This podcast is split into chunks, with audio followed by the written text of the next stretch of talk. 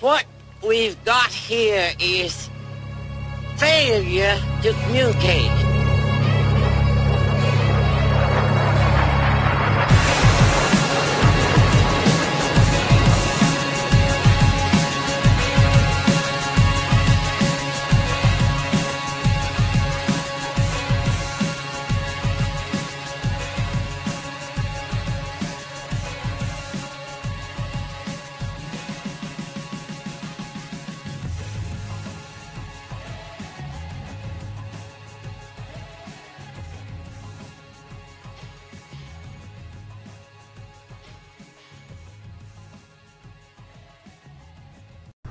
Hello, and thank you for listening to episode 270 of Failing to Communicate, a podcast where I talk about movies, TV, MMA, and video games. I'm your host, Bob Phelan, and on this quick little episode, I'm going to do a late preview of UFC 226, which kicks off in about four hours or so here.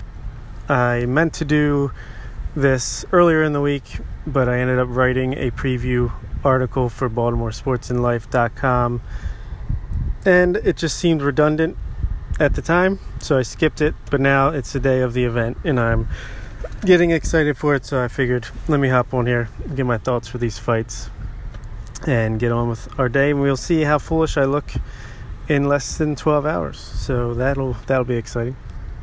But um, yeah, just wanted to chime in real quick before I get started and say uh, thank you for anyone who listened to the last episode about Jurassic Park, Jurassic World, Fallen Kingdom. Uh, I know there were some technical things that didn't sound the best. I'm still getting used to this format on Anchor. Uh, I know the sound quality for certain parts of that episode weren't great, uh, but I figured out now, I think, how to rectify that for the most part. I try to play around with some like interstitial sound effects that they have available. Kind of silly but i kind of like it because it's like uh, stupid. And i'm still working out how to best do the intro because it, i can't really seamlessly fade the intro song out into my actual intro and it's kind of sudden. We'll see. Uh, might be like that for a while. I might try to change the intro i don't know yet we'll see all this is a work in progress and uh, last bit of housekeeping before I move on to the preview is I, I don't know exactly how often I'm going to do this. It might be more frequent than it used to be in the old format. It might be less frequent. It might be both. It just I guess it kind of just depends since it's entirely up to me and I don't really have a schedule. It's more just when I want to talk about something or when when it strikes the the urge strikes to give my opinion to the echo that is podcasting. Uh, whether anyone hears it or not, that's when I'll do it. Um, but yeah, anyway, let's get on with the preview. And as always, willing to hear, eagerly willing to hear any feedback, questions, comments, concerns, suggestions, all that stuff. All right, so UFC 226 uh, is tonight, July 7th, and it's the biggest card of the year, bar none, in my opinion. And I mean, that's not a hot take whatsoever. It's pretty obvious at this point, even with the loss of Max Holloway versus Brian Ortega. This is still a great event, and still, I think, going to be the best card of the year if it plays out anywhere near the way I think it will. But yeah, Max Holloway versus Brian Ortega. I was devastated to hear the news that Max Holloway had to be pulled out of the fight due to concussion like symptoms. Not only because that was the fight I was most looking forward to on this night, on this card, and that Max Holloway is just one of my favorite fighters in general, and I love watching him perform, but also because I, I don't know, like, uh, it sucks. This is serious shit. Like he's got potentially some traumatic brain injury that could. I mean, we've seen with uh, this lightweight guy who was on the verge of a title shot years ago, T.J. Grant. He got a concussion or traumatic brain type injury, and he has he's never fought again. He is retired. Uh, the Team Alpha Male guy who won the Ultimate Fighter, Chris Holdsworth, I believe he dealt with the concussion and he has not fought since then. So this is like potentially career threatening, career ending type injury, and it just sucks because the guy is 26 years old, one of the best pound for pound fighters in the world already. Seems like he's only getting better and better over time. So many fights I wanted to see him in versus Ortega, Frankie Edgar. Maybe when he moves up to lightweight, which is was inevitable, hopefully still is. Khabib, Nurmagomedov, Conor McGregor. The list goes on. I mean, the guy's a warrior. I really, really hope he makes a complete recovery. And whether it be two years, three years, six months, you know, just get better. And yeah, hopefully he can just pick up where he left off. But scary situation, and it's only he's only gained more respect for me since this has all happened because he's come out and you know, shockingly, Conor McGregor had like super nice things to say, like wishing Max the best instead of taking a pot shot at him and saying instead of worrying about who's going to replace him, why not just worry about the guy who's the champion and deal with an issue? Max came back and said, "Thanks, champ, champ." You know, like a wise man once said, "You win or you learn. This is my learning phase." Blah blah. Like, and uh, Khabib reached out and gave his uh, respects and Max was great. Like he's just an awesome dude on top of being an awesome fighter. And uh, yeah, hopefully he's okay. But something to keep an eye on. Okay, to the actual fights tonight.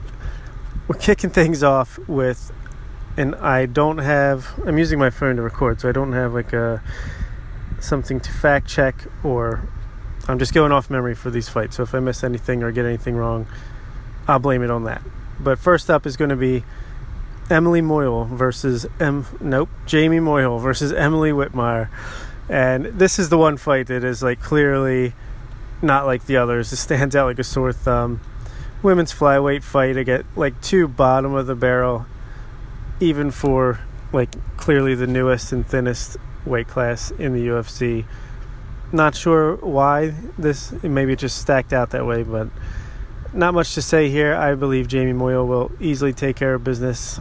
Um, she's a solid, decent fighter, but from what I saw of her on the Ultimate Fighter last year and in her lone UFC performance, Emily Emily Whitmire is just not good. She's not UFC caliber. She's in over her head. I think if she'll lose here and go back to Invicta, they can always use former UFC fighters as the UFC pulls all their best at the same time. So that's what's going to happen there, in my opinion. Next up, we have Gilbert Burns versus Daniel Hooker, Dan Hooker. And this and the nine fights after this are all great fights, in my opinion. Whether they turn out that way in practice or not on paper, great matchmaking, like just good stuff all around. And this is this is no different. Gilbert Burns is a talented guy, huge for the lightweight division. Uh, he's had trouble making weight in the past, not not today, not not yesterday, I should say. So that's good. But he's like a jiu-jitsu ace with developing stand-up game, and man, he's he's got serious potential if he can put it all together. And I believe he he finished someone in the first or second round last time out was super impressive, if I'm remembering correctly. And Dan Hooker is another guy who, for a while there, I thought he was just going to be like a, a filler guy, a guy who win one, lose one, win one, lose one. Solid fighter, nothing spectacular, but he's improved a lot in the last year or two and really gone on a nice little run here. Last time out, he took care of Jim Miller fairly easily, an event that I saw live in New Jersey. And he just seems like something's clicked for him, and he's really well rounded, good striker. I really don't know who to pick to win this fight. Officially, I went with Gilbert Burns by second round submission. But I don't know. I could easily see if it stays on the feet. I think Hooker has has the advantage maybe not the power advantage, but definitely the technical abilities on the feet to either win a decision or get a late finish. But if this thing hits the mat, and Hooker's not a bad wrestler or, or ground fighter by any means, but I believe Burns is just on another level. And if he gets the fight where he wants to get it, he could finish it at any point. So that's what I'll go out on a limb and say that happens. Um, next up, Lando Vannata versus Drakkar Klose. This is a fight that was originally supposed to be a Fight Pass prelim, got moved up to the FS1 prelims, which I'm happy about because I don't have Fight Pass. Sometimes I'll do like uh, I'll try to get in on the the free like five day preview or week long preview you get when you first sign up because they seemingly let you do it over and over again. But I'm not doing it for this case, so unfortunately I won't see Burns versus Hooker. But I am glad I'll be able to see Vannata versus Klose on FS1. Uh, thanks. I guess that's the only semi positive silver lining thing from Max Holloway's fight with Brian Ortega getting canceled. But uh, Lando Vannata, high flying, high flying, uh, high. He's just style stylistically fun to watch. He does a lot of fancy stuff. He has that highlight reel knockout spinning back kick of um, John Makdessi a few years ago. But he's been in some tough fights so far in his UFC career. Made his debut against Tony Ferguson and nearly finished the guy, nearly beat him. Comes back, knocks out Makdessi. Um, loses a close one to David Teymur, and then draws with Bobby Green in a very close fight. An awesome fight. I mean, anytime Lando's out there, it's going to be good. And Drakkar Klose, he also lost to David Teymur recently and has a win over Mark Diakiese. Um, I think we know who the UFC wants to win. That's the guy who is exciting and has a chance to build a fan base, make a name of himself. That's Lando Vannata. Well, Drakkar Klose has a really cool name, easy to remember if he ever gets a lot of visibility, and he's a good little fighter himself. Um, but I think I'll go with Lando by decision. I just think he has more tools in the toolbox to work with.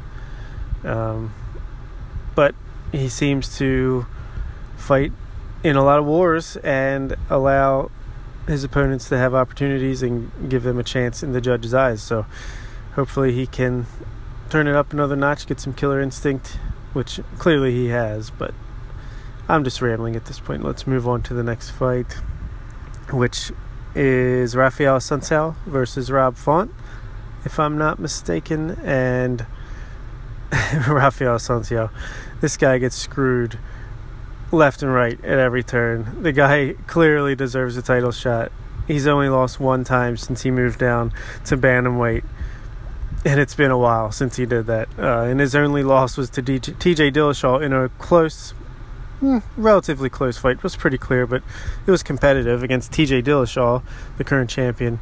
And that's after he beat TJ Dillashaw in a close fight previously. So he's beaten Marlon Moraes, split decision. And now Moraes is talked about, including by me, as being in line for the next title shot after the Cody versus TJ rematch. So that sh- it just shows you how a being exciting is much more important than winning. Because uh, Rafael Assunção, he is a, I mean, and it's nothing. He's clearly a decent, seems like a decent guy. Obviously, don't know, but seems level-headed and reasonable and boring. He's a boring inside the cage, outside the cage. Um, he has, I don't think he knows English or uses it in his interviews, and he basically just goes textbook, you know, I'll fight whoever they give me and what yada yada yada. And inside the cage, he's just a slow, measured, great defensive fighter who doesn't put up a lot of volume. He uses his style to draw people in, and he just wins like one or two extra punches uh, around. You know, he just he'll win close rounds and wear on you and frustrate you and take you out of your game. And he's great at it. And as much as I'm rooting for Rob Font because he is, he's not super young, he's still like 30, but he's an improving guy who is a new, fresh name, fresh face, relatively, and had an incredible performance against Thomas Almeida last time out in January in Boston, UFC 220. And would be exciting to get the old boring guy who deserves every chance in the world at a title, but who nobody wants to see it. So I'll be rooting for Rob Font, but there's no doubt in my mind that Rafael Assunção will win by decision. Okay, next up is hmm, don't tell me, don't tell me. Paulo Costa versus Uriah Hall.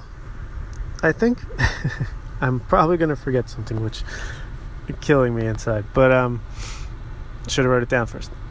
This this is an exciting fight, if no if for no other reason than uh, Uriah Hall can pull out any fancy explosive fight-ending shot at any point in any fight and is you know famously one of the few people or many people that Dana White has compared to the next Anderson Silva after a stint on the Ultimate Fighter, uh, but has gone on to lose.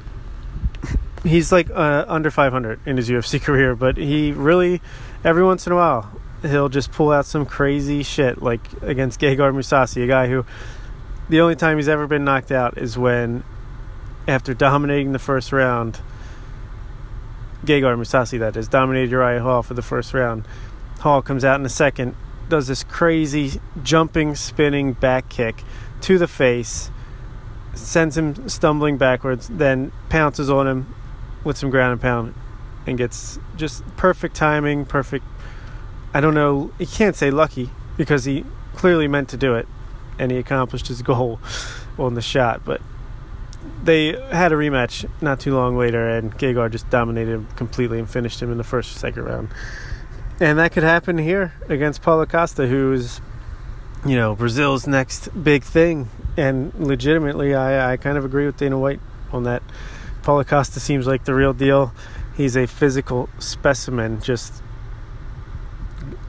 you know, perfect physically. He's got like eight pack abs, giant, you know, he just looks like a beast, and he fights like it. At least so far in his career, um, it seems like a very marketable guy. If he can just get a couple more wins under his belt, he had a big win against Johnny Hendricks last time out. Uh, dominated him completely, as a lot of people have late in Johnny Hendricks' career after USADA came along.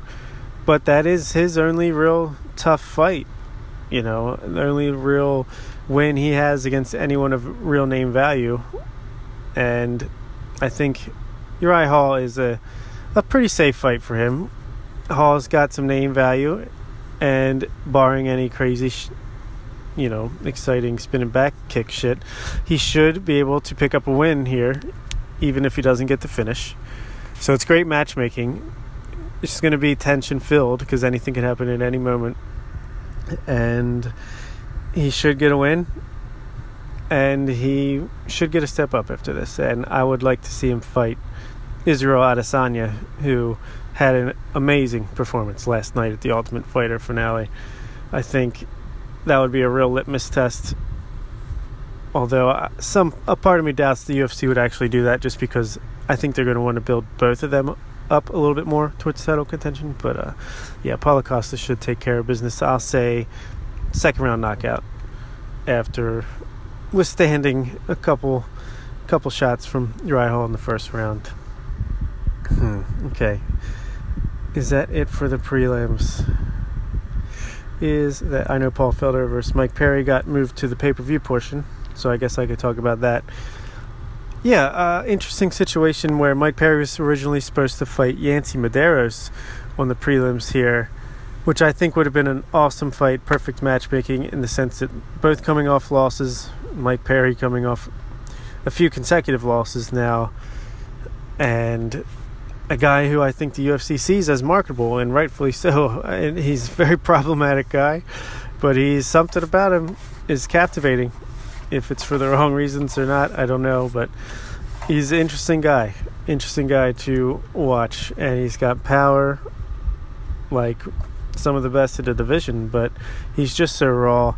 And I feel like they're really rushing him into a lot of tough, tough fights because he's exciting and has some potential star power. I think they're not giving him a chance to just feast on some bottom dwellers and really build up his arsenal and get some experience and improve on things. He's had a lot of tough fights, and uh, this is certainly no different. But Yancy Medeiros, I think, was a was going to be a good fight just because he's he's not great defensively, and he would be more willing to just brawl it out with Perry and be more fitted to his style. Well, Yancy Medeiros broke his rib, and in comes Paul Felder, a lightweight who's going to be fighting at welterweight on short notice, but he's a big lightweight. And he was originally scheduled to fight James Vick, who got pulled to fight Justin Gaethje after Al Iaquinta dropped out of that fight. Man, what a uh, what a roller coaster Paul Felder has been on lately. He also had a fight yanked out from under him at UFC 223 when he was supposed to fight Al Iaquinta. So now they those two really need to fight each other. I mean, Paul Felder probably wants some revenge on that guy. But Paul Felder steps in, and he's a much tougher test, even as a smaller fighter, for Perry, in my opinion, because he's just smarter. He could be more strategic. He's seen how Mike Perry's been getting beaten by Max Griffins and Santiago Ponzinibbio's of the world, and I think he can implement a similar game plan and be more wrestle based. He's got great ground game, great ground and pound. He's no slouch on the feet, so I think it'll be a fun fight. Any fight with Mike Perry coming out winging punches is going to be fun. But uh, I, I like Felder to win by decision. Both guys are tough. I don't really see anyone getting knocked out, but it definitely could happen. Uh, also on the pay per view portion, kicking things off is Gokhan Saki versus Khalil Rountree. Gokhan Saki, the transplant from the kickboxing world, against a guy in Khalil Rountree who thinks he's a kickboxer because he will refuse to wrestle or grapple in an MMA match. It's like perfect matchmaking. Once again, I can't say it enough. Uh, you give the guy who is one and one in MMA. Uh, his first fight, I believe, was a long time ago, and he lost. And he's recently tried to make the transition again, and seems much more serious about it. But he, he won his first fight by impressive knockout over uh, shoot uh, Delima, something Rogerio Delima, Marcus. Um, but it was a back and forth fight. He almost got knocked out himself, and I think for a guy who's exciting and has some name value from his previous other combat sporting uh, ventures. This is smart to give him a guy who he can stand and trade with, and I think he'll he'll put Khalil Rountree's lights out in the first round. It just seems like it's tailor made. Um, but yeah, should be exciting. Should be exciting. We also have Michael Chiesa versus Anthony Pettis. I'm getting deja vu. I feel like this fight should have happened. Oh, that's right. UFC 223. Something about a bus attack cutting up Michael Chiesa's face. Might have heard about it. So this fight got rebooked for here. And it's still a fight that I'm very interested in. I just think it's intriguing stylistically. You know what Chiesa's going to do. He's going to try to take you down, grab your back, and choke you out Pettis, you know what he's going to do? He's going to try to fire off some body shots and hit you in the liver like he did to Benson Henderson and Cowboy Cerrone. Like, but Pettis has been on the slide, as everybody knows now, and he's recently coming off the Dustin Poirier fight where he injured his rib after a back and forth all out war. And I don't. I, this is a toss up for me. I'm going to go with Pettis here because I don't know. I've never been a real believer in Chiesa. Clearly, he's a solid, good fighter. Can choke anybody out if given the right opportunity. I just looking at his resume, he hasn't fought all that often since he won the Ultimate Fighter. And anytime he faces anyone that seems semi legitimate, he loses. And he's good at beating cans or middle middle road guys, but whenever he gets into that top 15, top 20 area, seems like he can't get the job done. I could be wrong on this, but I'm going to go with Anthony Pettis, second or third round submission. And it's also worth noting that Chiesa missed weight by one and a half or two pounds and has to give up 30% of his purse and also said this will be his last fight at lightweight. He's moving up to welterweight after this. So even for that fact alone, I'll be rooting for Pettis just because he's a guy that will remain in this division. It would suck to see the guy who's leaving the division win. I don't know. It just it seems like it'd be healthier for the division if Pettis won now, knowing this information. But I guess that's not really that important. Uh, co-main event, we have Derek Lewis versus Francis Ngannou. God, this is a fight I've been wanting for it feels like years, but I don't even know if I've known who Francis Ngannou is for years. But it just seems like ever since I was aware of Francis Ngannou and aware that these two had a beef against each other, I've wanted to see, and I'm sure a lot of people have wanted to see this fight for a very long time, and we're finally getting it. And at the weigh-ins, it was it was already getting frisky. Derek Lewis getting a little shoving going man, it's just. I think this will be over in the first round. Who's gonna, who's gonna land the punch? Who's it gonna be? Most likely Francis, because his, his power, they probably have pretty close to equal power, but Francis has a little more technique, a little more patience, other than the Stipe Miocic fight. Uh, I'll be rooting for Derek Lewis because I just love that guy, but I think Francis will probably knock him out. And it also worries me about Derek Lewis's back. He's like retired a time or two before because it's so bad, and he has to get eh, like a freaking shot in it once a week just to be able to train and fight. So, but before his career is over, I'd love to see Derek Lewis get a title shot. Just would make my day. That guy is hilarious. And the main event, Daniel Cormier, light heavyweight champion, going up to heavyweight to try to take away Stipe Miocic's belt and become the fifth two-time champion, second simultaneous uh, champion to hold two belts at the same time. And he plan says he plans on defending both if he gets it. We'll see. You got to say that before the fight starts, but we'll see what happens if and when he wins because I do think he will win. Although uh, this is such a coin flip of a fight. I feel like every day I've woken up and thought the other guy was going to win. But just this week, I feel like I'm settling in on Cormier coming away with both belts. Um, I just see it playing out kind of similar to a lot of Cormier's other fights. I think it's going to come out Stipe is going to look great for the first half of the first round, just like Volkanovski. Where he's going to come out, he's going to have some crisp boxing and land some shots. But DC has an amazing chin, other than when Jon Jones kicks him upside his head. Uh, but even then, he didn't really go out cold. So I mean, the guy has a thick skull. He's going to take the punishment. And yeah, Stipe is a solid MMA wrestler and has improved tremendously in that regard. But look at the people he's fought shout out to the MMA Vivisection uh, with Nate and uh, Connor Ruebusch. I'm try. I'm hoping I got that right. I just started to listen to them about a month or two ago, and they're great. But it was a great point that Stipe has not really faced any legitimate wrestlers, and DC is as legitimate as it gets. Um, probably one of the best ever wrestlers in the the sport of MMA has ever seen. So I just think it's going to look a lot like the Anthony Johnson, the Volkan Oezdemir fights. I think it, Stipe is tough as hell too, so he might last a little bit longer than those guys. He's he's not going to quit quite as easily.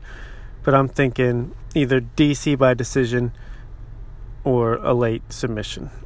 And man, this fight this fight is I did get chills though at the weigh-ins when they were hyping this up. It's pretty epic it really deserves a lot more heat than it's probably been getting in Buzz. But this is just tremendous, and this should have. This is the right thing to be happening.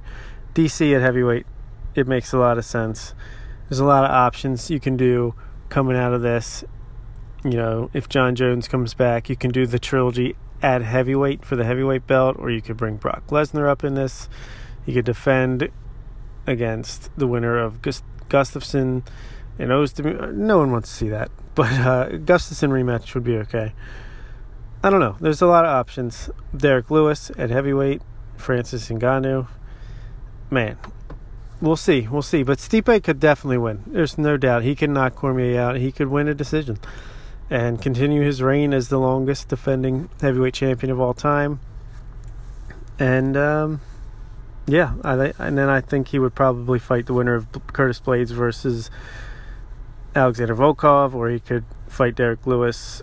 I doubt they'd do Ngannou again this early, but uh, yeah, either way, going to be exciting. And I might hop back on tonight after the fights to do a little recapping of my thoughts.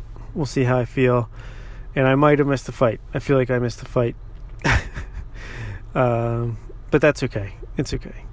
Uh, thank you for listening, and I'll talk to you soon.